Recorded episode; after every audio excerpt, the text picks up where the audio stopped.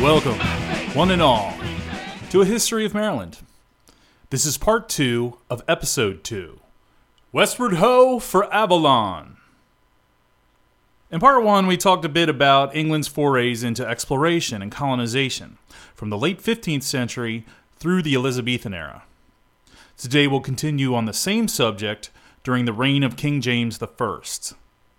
Though it's still going to be a rough, rough ride, it's in the Jacobean era that the seeds of English colonialism will finally begin to take root. We'll touch on Jamestown and the early years of the East India Company. Then we'll return to Newfoundland, catch up with English colonial developments there, and take a breezy walk through a few slightly pointless digressions about Newfoundland's pirates and penguins. Considering James is actually Scottish and that many of the first colonists were Scottish and Welsh, I should probably be referring to it as British colonialism at this point. But either way, Sir George Calvert would be an early and consistent shareholder and investor in these ventures. By the peak of his political career, between 1621 and 1623, he would actively be using his influence in both Parliament and the Privy Council to protect his investments. And from there, it's just a hop, skip, and a jump to catch us back up to the narrative in February 1625. As you might remember, when we last left our Cape Crusader, Sir George Calvert had retired from politics, openly converted to Catholicism, and had been granted the shiny new title of Lord Baltimore, all in a matter of a month or so. And as we'll see, only weeks after that, not even a month after the king had raised Calvert into the Irish peerage, James Stewart would make his final contribution to our narrative. He would die, suddenly, and kind of suspiciously. Just like that, Calvert would lose his greatest benefactor. He will have a new king to contend with, along with the same old Duke of Buckingham to contend with. And thanks in part to Buckingham's bottomless cup of foreign policy magic, Calvert's plan to colonize Newfoundland would be put on hold for two years. And he won't even make it any further than Ireland. But these years aren't going to be static. George Calvert will be hectically restructuring his personal life, orchestrating an expensive overseas colonial venture, and just trying to find a Catholic priest willing to travel to the ass end of nowhere to preach to a handful of colonists, most of whom aren't even Catholic. All of this while the political situation in England is spinning around on a tilt a whirl. So, as usual, we got a ton of stuff to get through. So, let's do this to this. Who's ready to learn some history? Ow!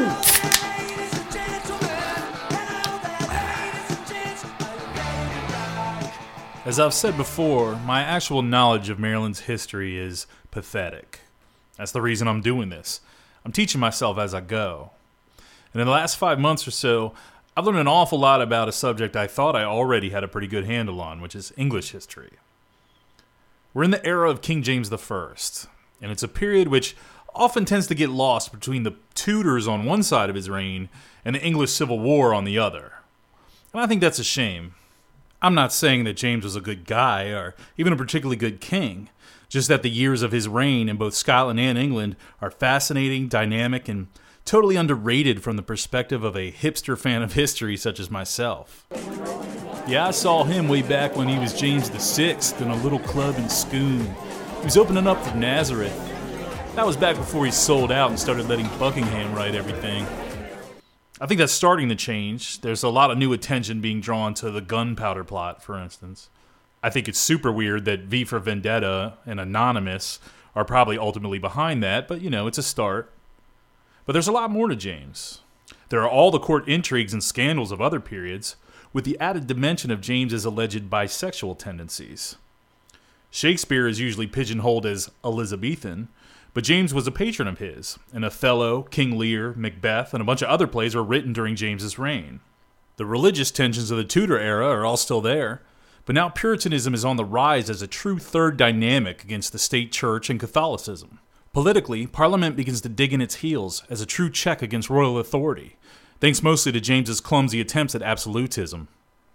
On the international front, there was essentially a pan European religious war in Ireland, the Ulster plantations set off a chain of events that will ripple down through the centuries and which still holds relevance to people in Northern Ireland and the Republic of Ireland today. And none of this even touches on James's obsession with witchcraft. Seriously, if you haven't already, check out Sam Hume's podcast, The History of Witchcraft. It's a really good podcast all around, but he has four episodes just on James Stewart's reign as King James VI in Scotland. Witchcraft and Satanism was on the periphery of almost every major event in that reign.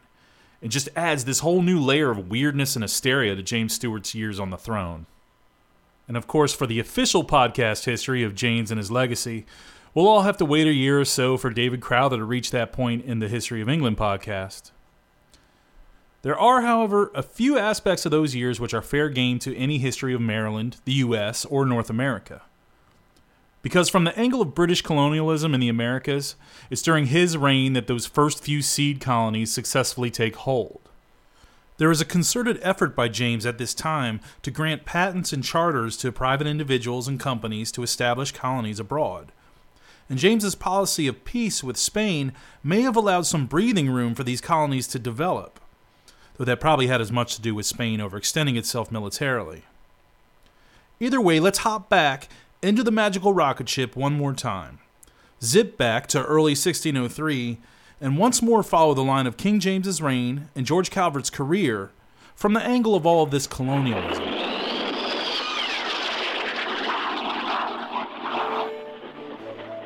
When James ascended the English throne in 1603, England had claims on much of the eastern seaboard of what would today be the United States, on paper at least. And for a time, this entire coast, from Spanish Florida in the south to New France in the north, was referred to as Virginia. It's said to have been named by Sir Walter Raleigh in honor of Elizabeth, the Virgin Queen, which is the polite thing to do, considering Elizabeth had granted Raleigh the same patent over all of it she had granted to Raleigh's half brother, the now late great Sir Humphrey Gilbert. It's from this patent that Raleigh would make his two failed attempts to colonize Roanoke.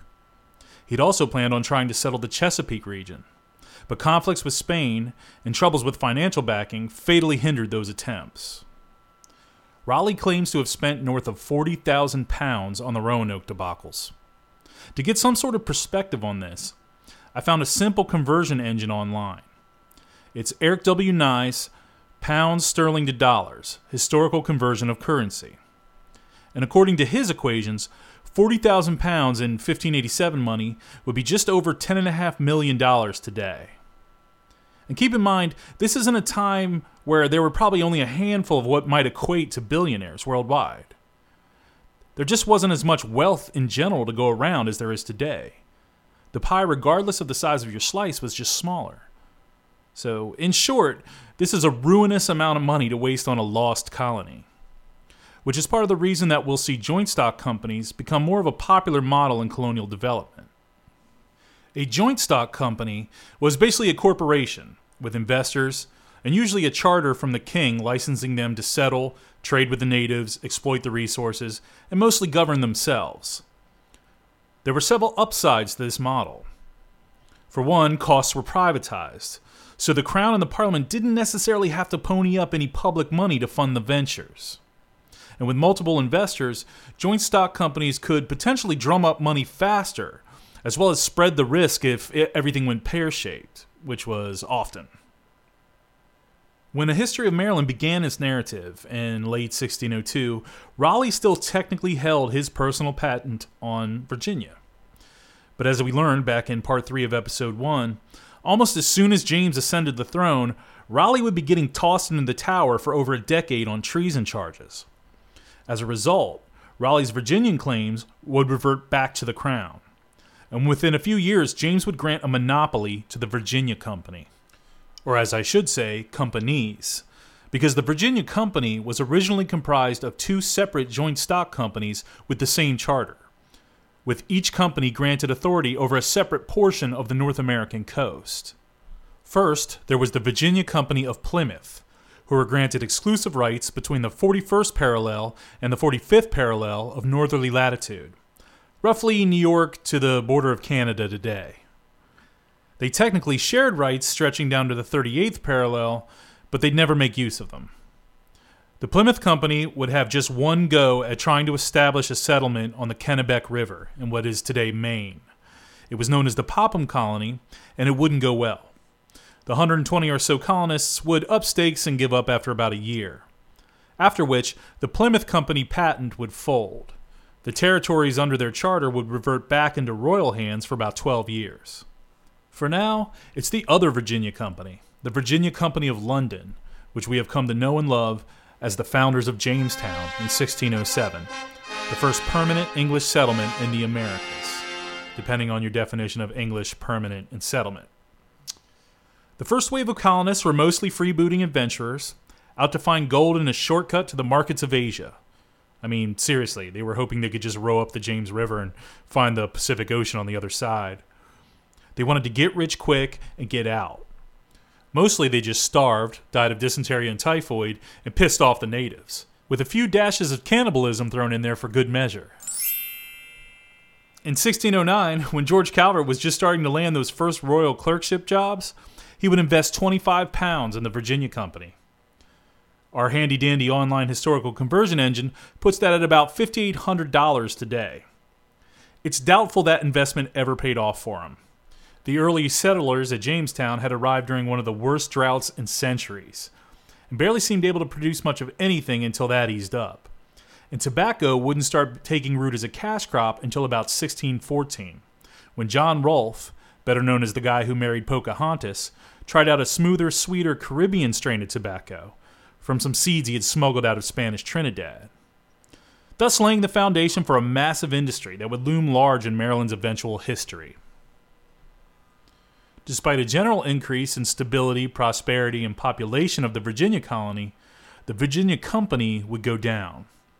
Constant internal squabbling, a massive Indian uprising in 1622 that killed over 300 settlers, and general insolvency were just some of the factors that would ultimately lead to the company's charter being revoked by the king in 1624. And I suppose this is one of the downsides of the joint stock model.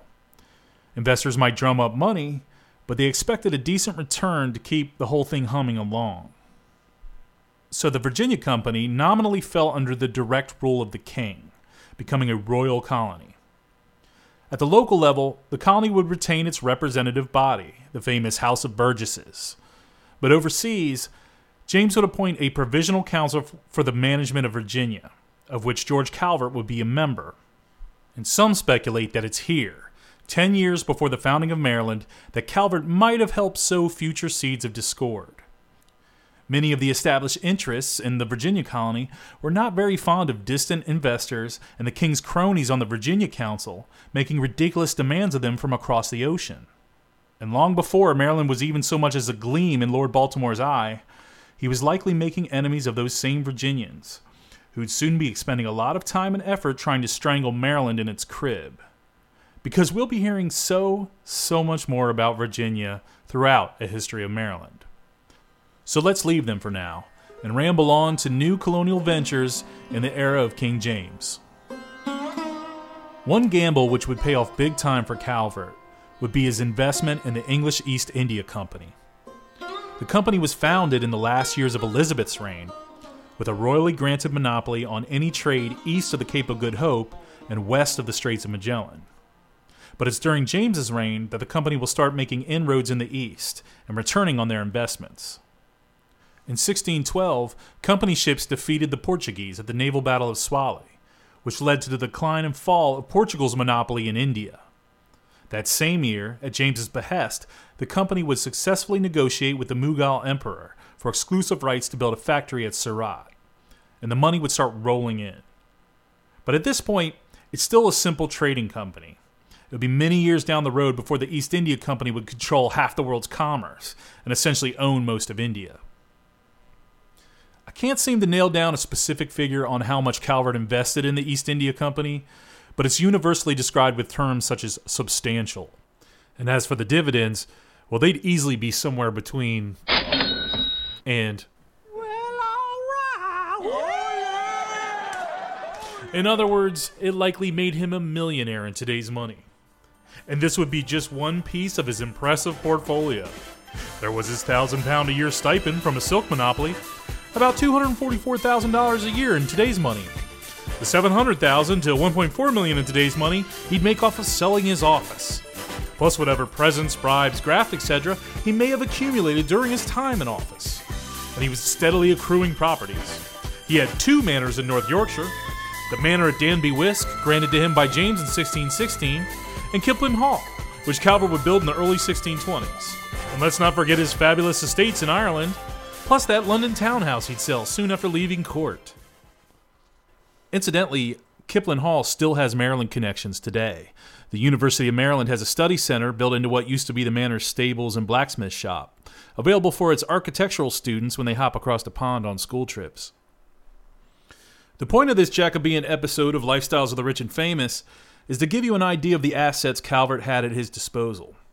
Because after prudently putting aside some money for his children and domestic expenses, he'd pretty much plop most of the rest of it on the roulette wheel of his very own colonial venture.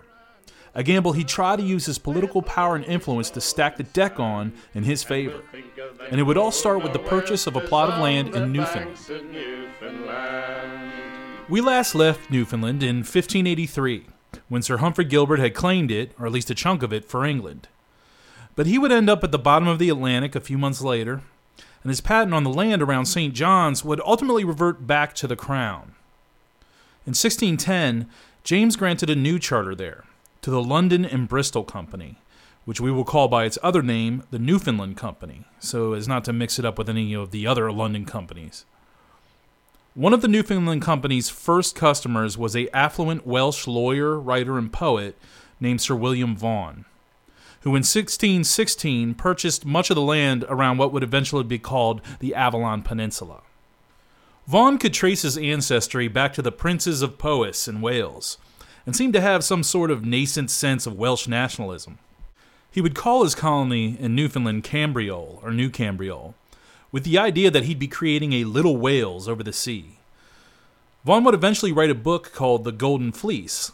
It's a strange allegorical piece of colonial propaganda, which basically addresses the social, religious, and economic depressions occurring in Wales at the time, and then suggests colonizing Newfoundland as a solution to all of their troubles. At least that's what I think it's about. I, I tried to read The Golden Fleece, but I couldn't decipher the gibberish from the gobbledygook. Anyway, it's with this lofty and romantic purpose that Vaughan would send his first batch of colonists to Newfoundland in 1617. They'd spend most of their time huddling in a few lightly constructed fishing shacks, trying not to freeze to death that first winter. Vaughan realized he may need the help of someone who knew the area and actually, you know, knew what they were doing. So he'd hire on a guy named Richard Whitbourne. Whitbourne was another one of these sea captains from Devon who'd been everywhere and done everything, which included commanding ships against the Spanish Armada in 1588. And he knew Newfoundland as well as just about any Englishman did at the time. He had been there at the ceremony where Gilbert had claimed Newfoundland in 1583. He had been there when Sir Bernard Drake, no relation to Francis, had raided Portuguese fishing fleets there in 1585. He had spent decades there as a fishing captain. And he had enough general esteem and knowledge that the High Court of Admiralty would assign him to run a court of justice there in 1615. Vaughan would offer Whitbourne the position of governor for life and a bid to try to save the floundering colony. The first line of business would be to move the colony to a less sucky location. Then Whitbourne would send all but six of the colonists back to Wales for being too unfit or unskilled to be of any use. And this seems to be a consistent problem in these early attempts at settlement. It's just sort of like they scoop up a couple dozen people and then throw them on the island. And I'm not really certain how voluntary any of this was for your common stock hoi polloi colonists. These things will be formalized soon with legal constructs like indentured servitude, and we'll get way more into all that. But at this earliest stage, I'm not sure there's even that lopsided contract to sign. It's almost like some landlord was just cleaning out a few of his laziest tenants and packing them off to new and exciting opportunities on some island wilderness 2,000 miles away. Either way, with Whitbourne at the reins in 1618, there may have been a little more competency and focus, but bad fortune would still hinder colonization efforts. Remember back in part 3 of episode 1 when Sir Walter Raleigh made his second fateful attempt to find the lost city of gold in Guyana? The one where he was not supposed to have any altercations with the Spanish, but he did anyway and ultimately got his head cut off over it? Well, one of the ships from that expedition had deserted and turned pirate. Maybe the same guys who had attacked the Spanish settlement. And they'd make their way up to Newfoundland just in time to seize a ship that was working under Whitbourne to pay for Vaughan's colony. At this point, Vaughan realized he'd bitten off more than he can chew, and he was keen to sell off some of his land on the island. Now, piracy will be playing a part throughout the Avalon portion of our narrative, so I'd like to take a quick digression into the subject of the Newfoundland pirates of this era, before we move on to more exciting subjects like salting fish. Last podcast, we got into the Sea Dogs, and Queen Elizabeth's reliance on privateering as a cheap and profitable way to check Spanish imperial ambitions. Over decades, this had become a lifestyle for English seamen, and an industry in places like Devon. But when King James came along, part of his peace deal with the Spanish was that he would no longer be supplying these captains with the letters of marque and reprisal that made their sea rating legal and legitimate. Suddenly, this whole privateering industry had to choose between going straight, thus toiling their lives away at sea for way less of a potential payoff, or to just keep doing what they were doing illegally, to turn pirate, and maybe hope they could finagle a pardon from their government once they've made enough to retire like kings.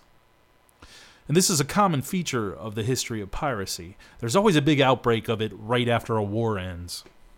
For those who decide to keep raiding, Newfoundland had its advantages, at least during the warmer months. Now, it couldn't promise the potential windfall of loot and glamour that raiding in the Caribbean or Madagascar or the Mediterranean could provide, but it wasn't as much of a malaria ridden death trap as the Caribbean, Madagascar, or the Mediterranean were either. There are lots of little islands and coves with big tall cliffs that can hide ships' masts for escapes or surprise attacks. There were plenty of ships around between the fishing fleets, the merchants, and those using it as a waypoint between Europe and North American trading posts.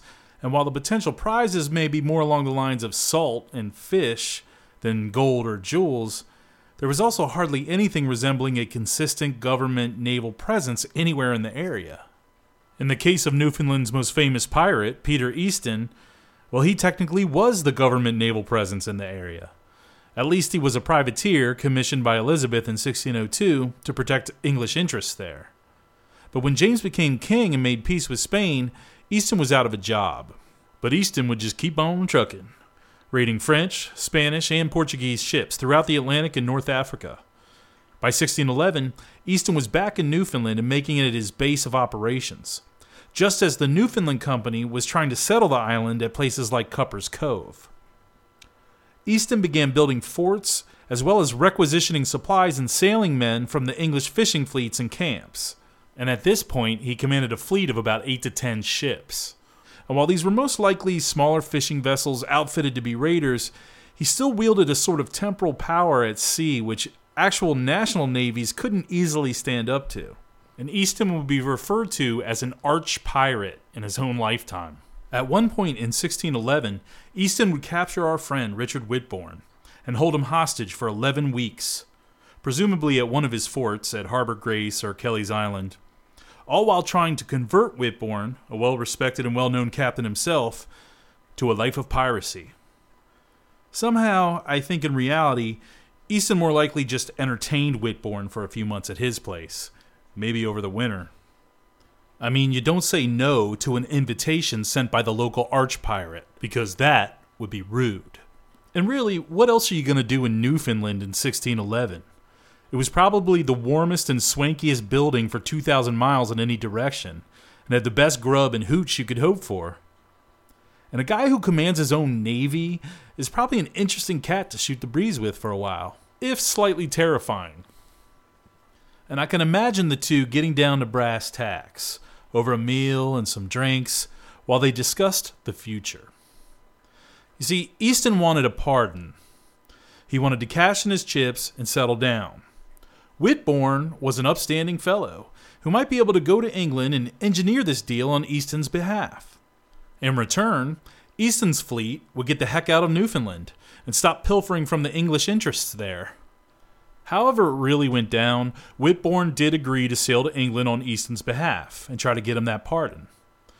But Easton grew tired of waiting and took off with his fleet to the Azores, where they would capture three Spanish galleons from the Silver Fleet, and what might be the greatest pirate haul in history up to that point. From there, Easton is said to have headed to the Barbary Coast in North Africa to work with Muslim corsairs for a time against the Spanish, before sailing to the free ports of Savoy, or Savoie, if you parlez-vous. It was a little duchy smashed in between France, Italy, and Switzerland that had a lot of autonomy at the time. Easton would ingratiate himself with the Duke, possibly by lending him his navy. He would marry well, and would be known as the Marquis of Savoie.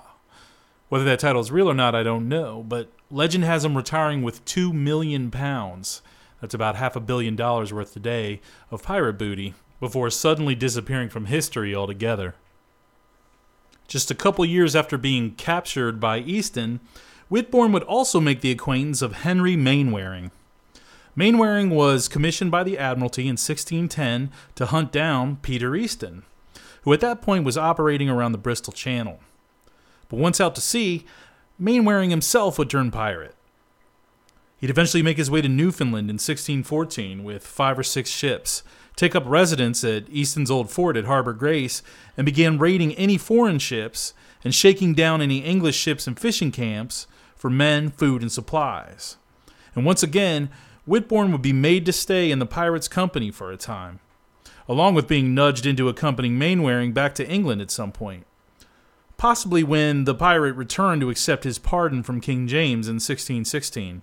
Mainwaring would go on to become a writer, an ambassador, and a member of Parliament, representing Dover during the Parliament of 1621. He'd also become a commissioned naval officer, eventually working his way up to vice admiral. So remember, kids, crime doesn't pay. There were plenty of French pirates and privateers operating in and around Newfoundland as well.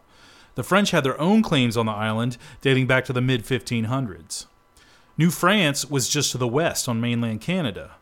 There was already French trading posts trading for beaver pelts all along the St. Lawrence River. And while the French weren't really having any more luck colonizing North America than the English had been having, in 1608 they had planted a small settlement called Quebec. So the French had their own presence in the region, and they'd use similar tactics to the English in regards to privateering. And since there's only one degree of separation from Richard Whitbourne to everything going on in Newfoundland at this time, you won't be surprised to learn that in 1616 he'd lose a cargo worth over $200,000 a day to the French raider, Daniel Tibalo of Rochelle. I haven't been able to find anything on Tibalo, but knowing he hails from the port of Rochelle, we can be fairly certain that he was a Huguenot. It was a Huguenot stronghold, and many, if not most, French pirates and privateers were Huguenots around this time. Huguenots were French Calvinists they were the Protestant minority in Catholic France, a place that experienced decades of on again, off again religious carnage throughout the late 1500s. And by the 1620s, it's all about to kick off again. Just in time for the Duke of Buckingham to be at the helm of English foreign policy. And true to form, Buckingham will somehow manage to get England involved on both sides of that French Civil War within a few years a state of geopolitics that George Calvert will run smack dab into when he travels himself to Newfoundland. We'll be hearing more about that in a few episodes. But as we said before the piratical digression, it was English deserters from Raleigh's second expedition to Guiana who'd seized one of Whitbourne and Vaughan's ships in 1618. This had ultimately led to William Vaughan deciding to sell off some of his land in Newfoundland. But Whitbourne had put too much time and effort into Newfoundland. He was convinced that to live up to its full potential, England would have to get serious about developing it. And he had the skills to pay the bills. He was almost uniquely qualified in becoming a cheerleader for plantation there. And he was in a perfect position to be hired on in a managerial or advisory capacity by those with the money to invest. So he sat down and wrote a tract called a discourse and discovery of Newfoundland. In it, he describes the island as a veritable Eden, ripe for settlement and commerce. He tantalized prospective planters with descriptions of its natural harbors, its fertile soil crying out for the plow, its cornucopia of naturally growing fruits and herbs that are as sweet as any in England, nay, sweeter. Its rich stores of timber and plentiful sources of fresh drinking water its flocks of birds which blot out the sun, etc., etc. To give you a specific example of what I'm getting at, here's Richard Whitbourne on the penguins of Newfoundland. These penguins are as big as geese and fly not, for they have but a little short wing, and they multiply so infinitely upon a certain flat island that men drive them thence upon a board into their boats by hundreds at a time, as if God had made the innocency of so poor a creature to become such an admirable instrument for the sustentation of man. See, every aspect of Newfoundland is being framed as an advert. The food just walks into your mouth here. You'd be an idiot not to invest a bunch of money. Incidentally, these penguins he's referring to were the original penguin, what we now refer to as the great auk. And they weren't so infinite. Being so big, flightless, and easy to snatch, while simultaneously being slow breeders whose giant eggs were themselves a delicacy, well, they were wiped out by the 1850s. What we call penguins today are actually a totally different bird on the other side of the planet, but they happen to look the same to the people who were first sailing anywhere around Antarctica. So the name stuck to the penguins we know and love today, while what we used to call penguins went extinct. So that's your zoological fun fact for today. And if you're wondering why it takes me two months to finish an episode, there you go. In early 1620, Whitbourne would take his sales pitch directly to the Privy Council. He didn't manage to get any royal backing for his proposals, but he did manage to get the archbishops to disseminate his tract in churches throughout the land. And when you have a state church with compulsory attendance, that's like broadcasting it on the BBC.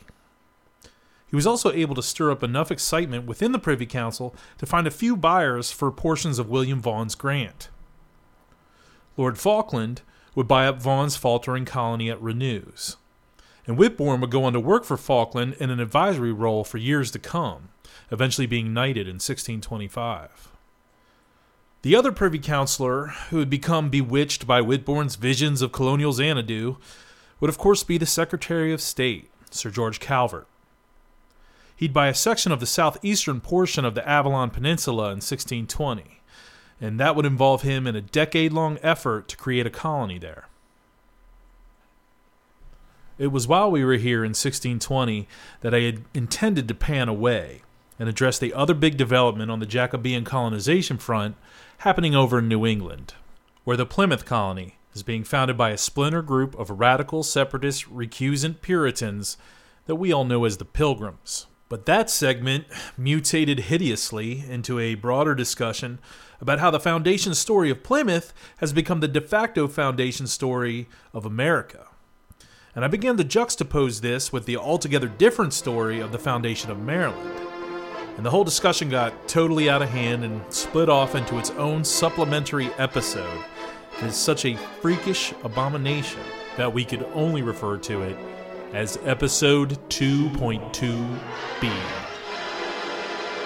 That one's mostly recorded and should be hot on the heels of this podcast.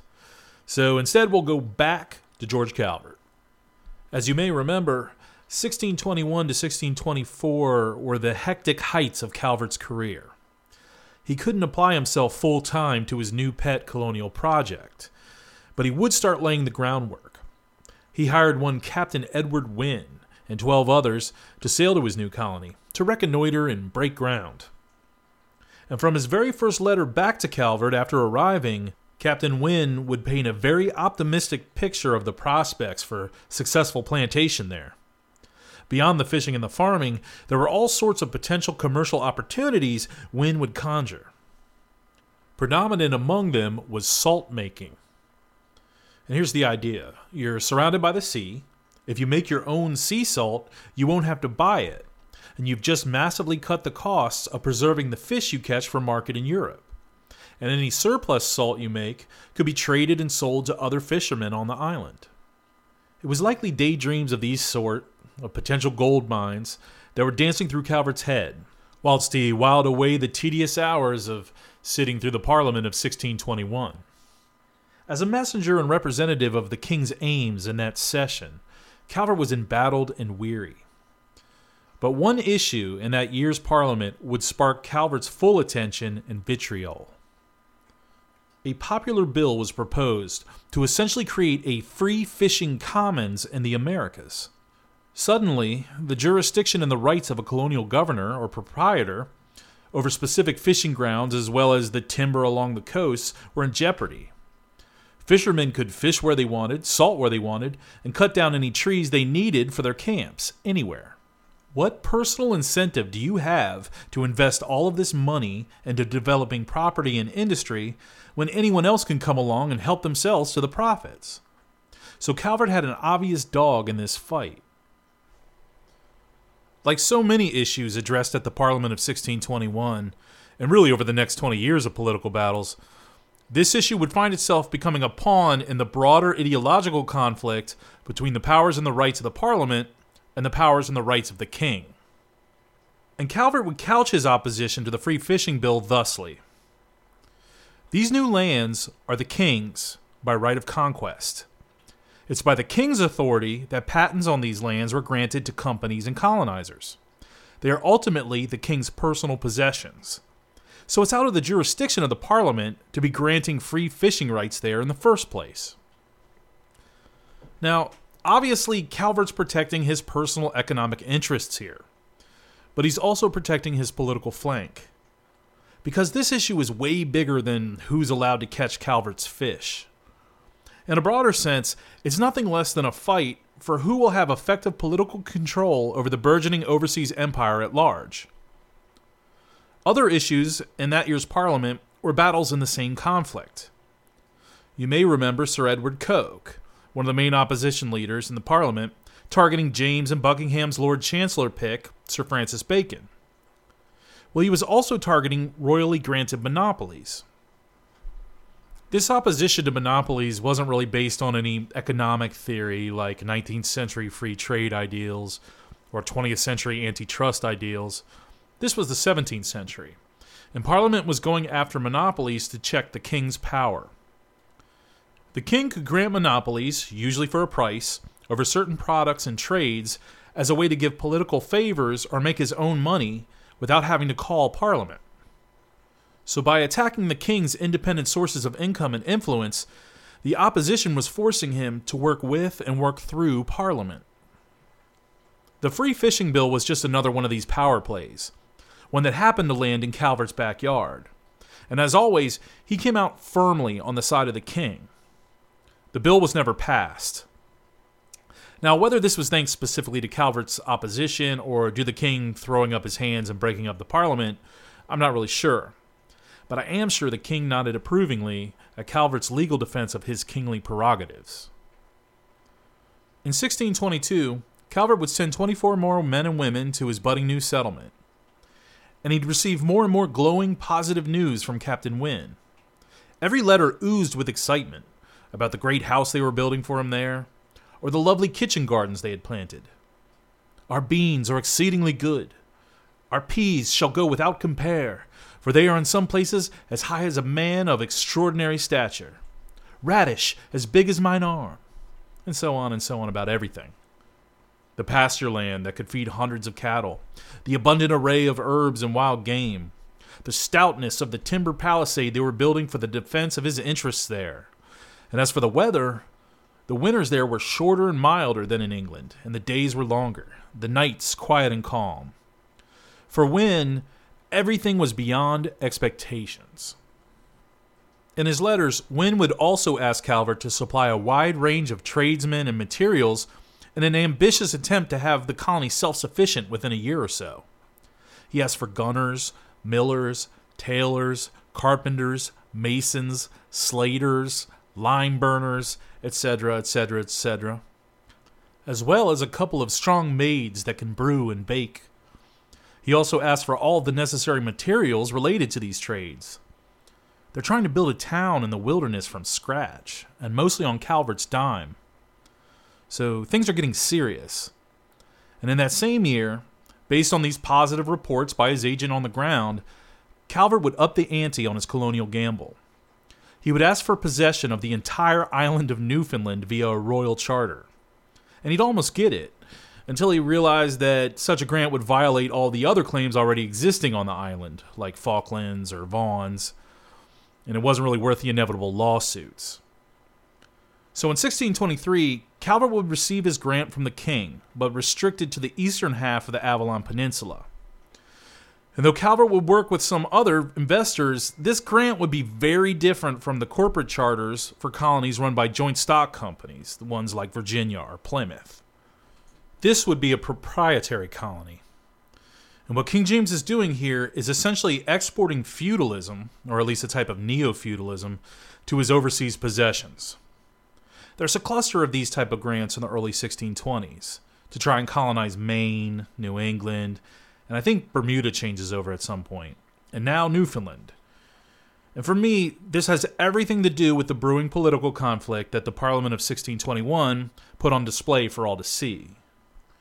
Because it's right after that that James starts handing out grants to loyal defenders of the king's prerogative to develop colonies under hierarchical, autocratic governmental structures that owe feudal fealty directly to him. As proprietor of his colony, Calvert had almost king like authority there. But it's his responsibility to develop it and to defend it. And of course, he must swear fealty to the king, as well as hand over one fifth of any gold or silver found there. But, you know, 20% of nothing is nothing. This feudal relationship also had weird, almost romantic, symbolic legal obligations written into their charters. For instance, should the king ever visit Calvert's Newfoundland colony, Calvert, or his successors in perpetuity, were required to give unto their king the gift of a white horse. I'm not sure which is less likely any king visiting Newfoundland at this point, or Calvert having a white horse lying around. But it's symbolic. And Maryland will have its own cool little feudal obligation like this, because the Maryland Charter will be based heavily on this one. I'll get more into the details of proprietary colonies in episode 2.2b when I compare and contrast Maryland with Plymouth and the Pilgrims. For now, it's enough to say that Calvert had become lord of his very own fiefdom, now officially called the Province of Avalon. It's kind of soupy as to who came up with the name. Avalon is a reference to Arthurian legend, the mystical island where Excalibur is forged, but it's also said to be the holy spot where Christianity first reached Britain. Most sources credit Calvert with the name, and that might be true. Calvert has a poetic side. In 1625, Father Simon Stock, the same priest who claims to have single handedly converted Calvert to Catholicism, also claims to have helped Calvert come up with the name.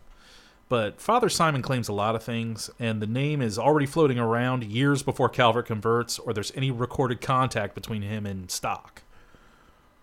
In 1622, Richard Whitbourne's A Discourse and Discovery of Newfoundland was reprinted as Westward Ho for Avalon, complete with new bits praising Calvert for his work creating a plantation there.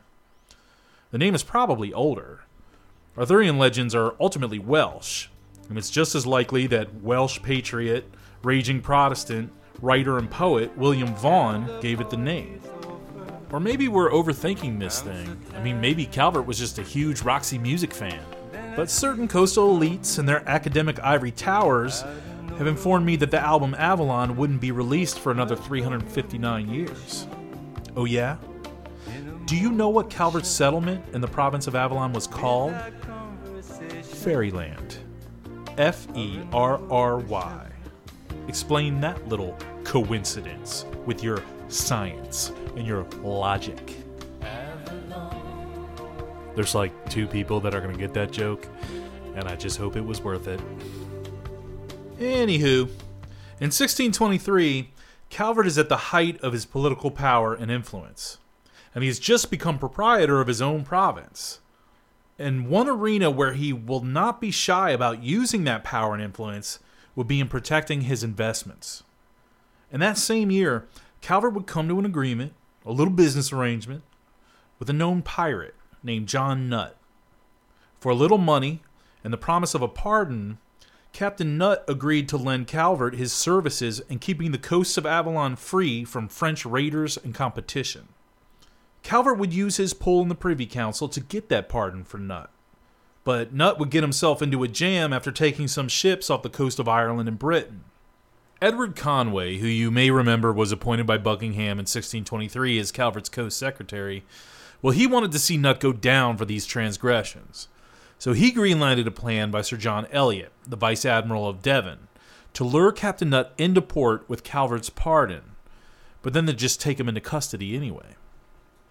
But Calvert, who was at the peak of his powers at this point, informed Conway and the rest of the council that he had no other end but to be grateful to a poor man that hath been ready to do me and my associates courtesies in a plantation which we have begun in Newfoundland, by defending us from others, which perhaps in the infancy of that work might have done us wrong. Not only did Calvert swing the council into giving Captain Nutt the pardon, Sir John Eliot, the guy who tricked Nutt into captivity, was himself thrown into jail for misrepresenting the pardon. I can almost see Calvert spinning around and laughing maniacally while giving machine gun middle fingers to Conway and Buckingham. I can also see how, after a few months later, when the Spanish match went kablooey and the floor went out from under Calvert, that he might suddenly feel like he had a target on his back and he might want to get the hell out of Dodge at this point. And we know the rest, right? Calvert would extricate himself from political office and openly declare his Catholicism. And the thing that blows my mind is how sudden this whole sea change in Calvert's life is. It all falls together between January and February of 1625. And for a few short weeks, you can almost feel Calvert's relief and release. In late February, he'd cruise on up to Yorkshire to attend his homeboy Sir Thomas Wentworth's wedding. And the world's a brand new place. Calvert is publicly out and open about his faith, drinking and celebrating with his Protestant friends at an Anglican wedding ceremony. He'd return to England in early March, with confetti still in his hair and that champagne hangover still piercing his brain. And he'd start mailing off letters to get the ball rolling on a long delayed pet project. It was time to start putting his full attention into the plantation of Avalon. And the creaky gears of bureaucracy started turning over the next few weeks. He got permission to sail, and the release of a few ships to taxi a new voyage to Newfoundland, with Buckingham's stipulation that the ships would be filled with fish on their return for use by the Navy. So Calvert could still make things happen. Because while he was technically out of office, King James had still kept him on as an honorary member of the Privy Council. And King James still favored his old secretary, which makes it all the more of a hammer blow to Calvert when James suddenly died on March 27th. James had accumulated a whole rack of health problems towards the end of his life. I've read his reoccurring aches and ailments diagnosed as malaria, dysentery, both, probably some gout thrown in there from a life of heavy drinking and eating, and probably stress. You know, it can physically destroy you in multiple ways. Plague had just broken out in London, and James had legged it with his entourage to the relative safety of the country, where he was laid low by his reoccurring symptoms. Now, James had his own team of royal doctors who'd carefully confer with each other before taking any action. And they'd probably seen these symptoms before, and they had probably treated them before. But who needs doctors when you have George Villiers, the Duke of Buckingham? Buckingham would show up with a magical remedy, a sort of salve he'd apply to the king, unbeknownst to the doctors. And James would get worse and die in the matter of a couple of days.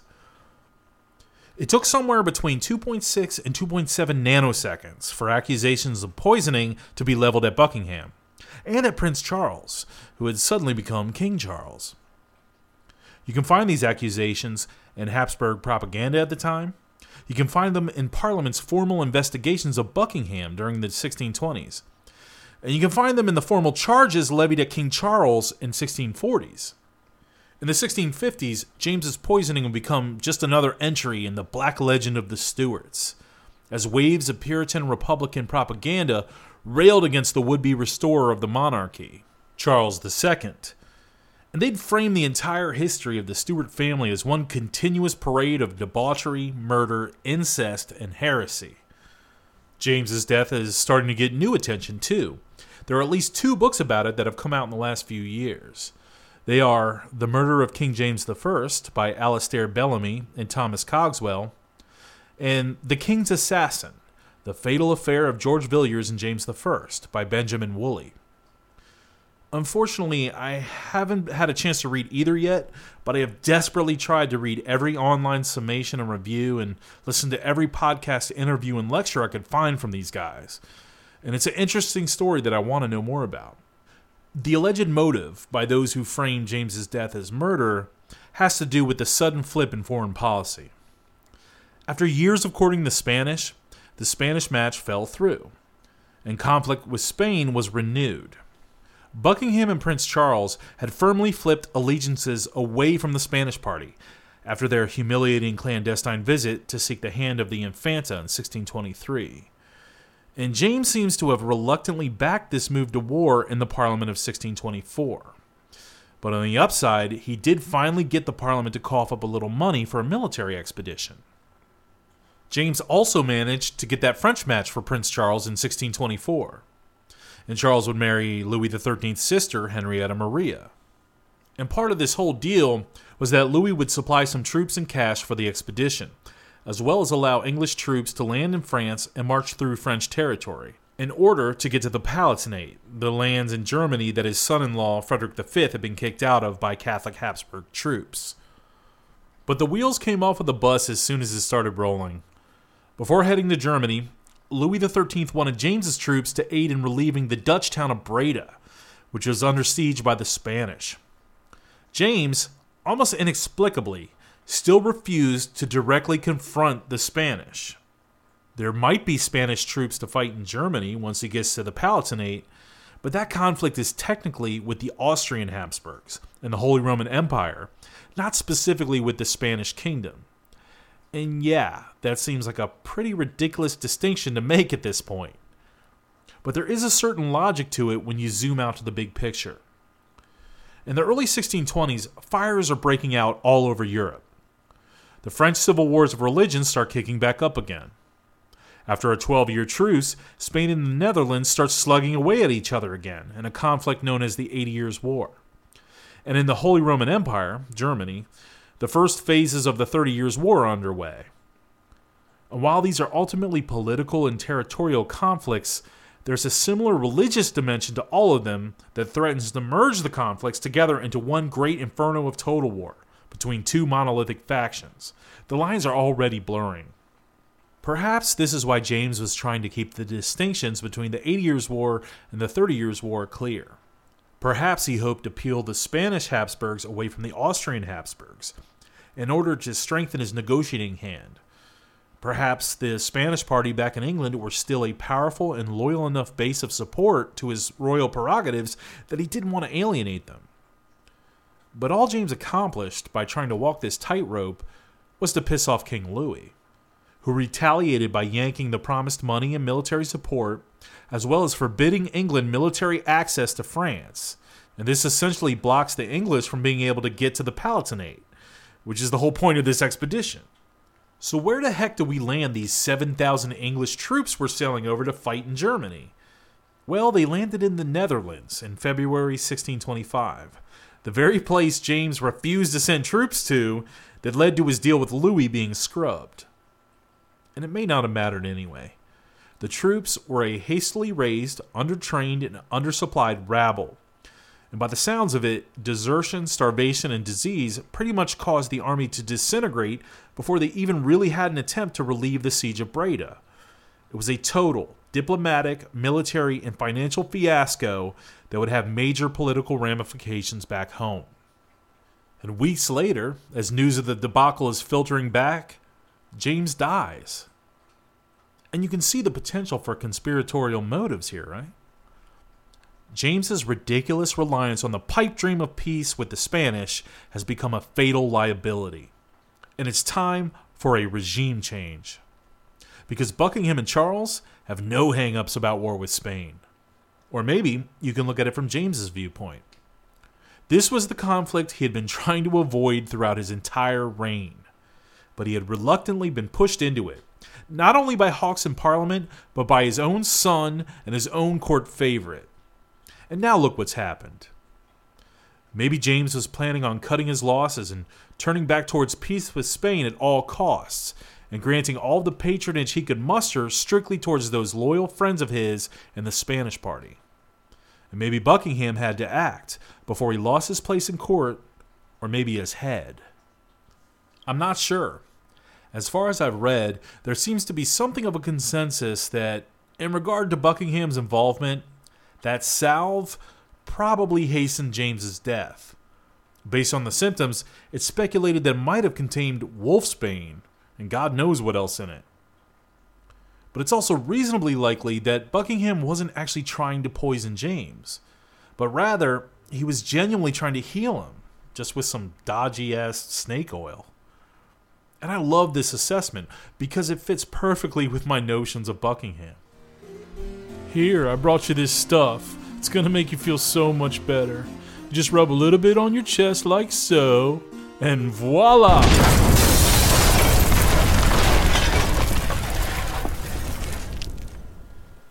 After this, I can imagine Calvert instantly realized what a great big wrench had been thrown into his plans.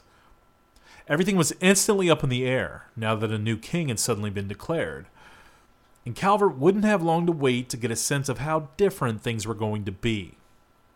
First, no Catholics of any rank were allowed to attend James's funeral. Then Charles let loose his attack dogs on known Catholic priests and initiated a crackdown on papists across the land. And as a matter of course, Charles demanded oaths of loyalty and supremacy from everyone at his court, government, and in the Privy Council. It was the moment of truth for Calvert, and he respectfully refused. His basic point to Charles was look, everyone knows I'm a Catholic. I can't pretend I'm not, and no one would believe me if I did. And Charles seems to have taken this well. He told Calvert he respected him for being honest about it, but Calvert was still booted out of the Privy Council. The sudden religious clampdown had taken many English Catholics by surprise. Charles had just married a Catholic Frenchwoman. The crown had just been courting with Catholic France.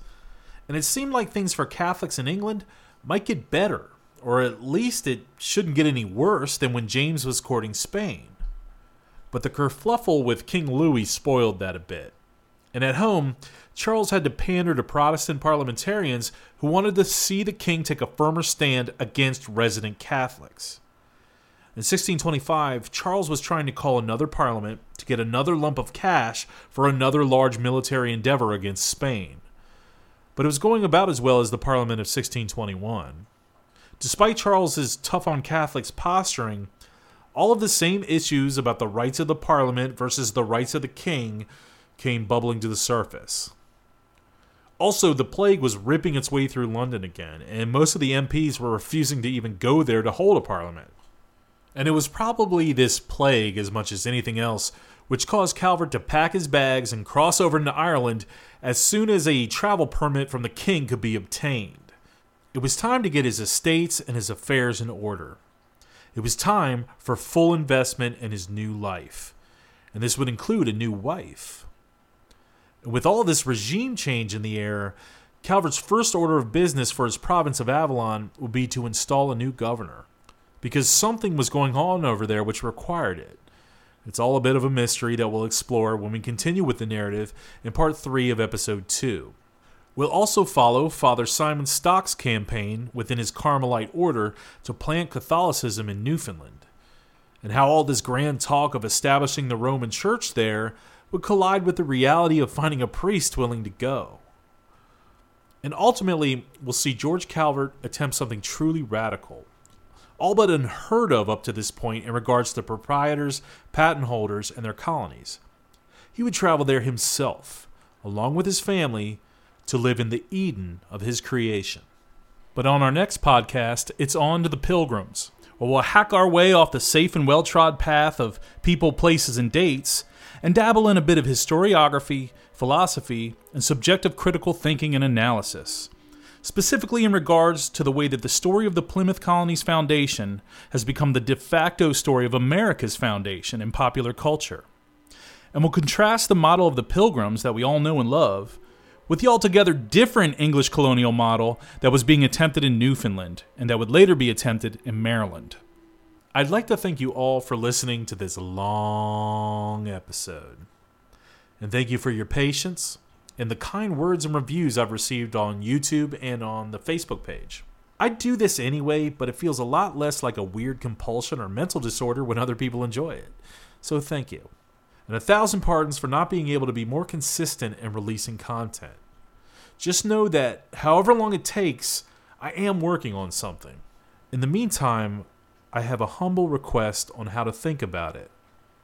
You see, my mind goes back to a girl I left some years ago who told me, just hold on loosely, but don't let go. And I hope you'll live by these words. I know I do. This has been a history of Maryland. I have been Jared Books. We can currently be found on iTunes, YouTube, and Stitcher.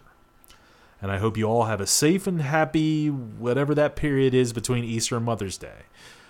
So until we meet again, rock on.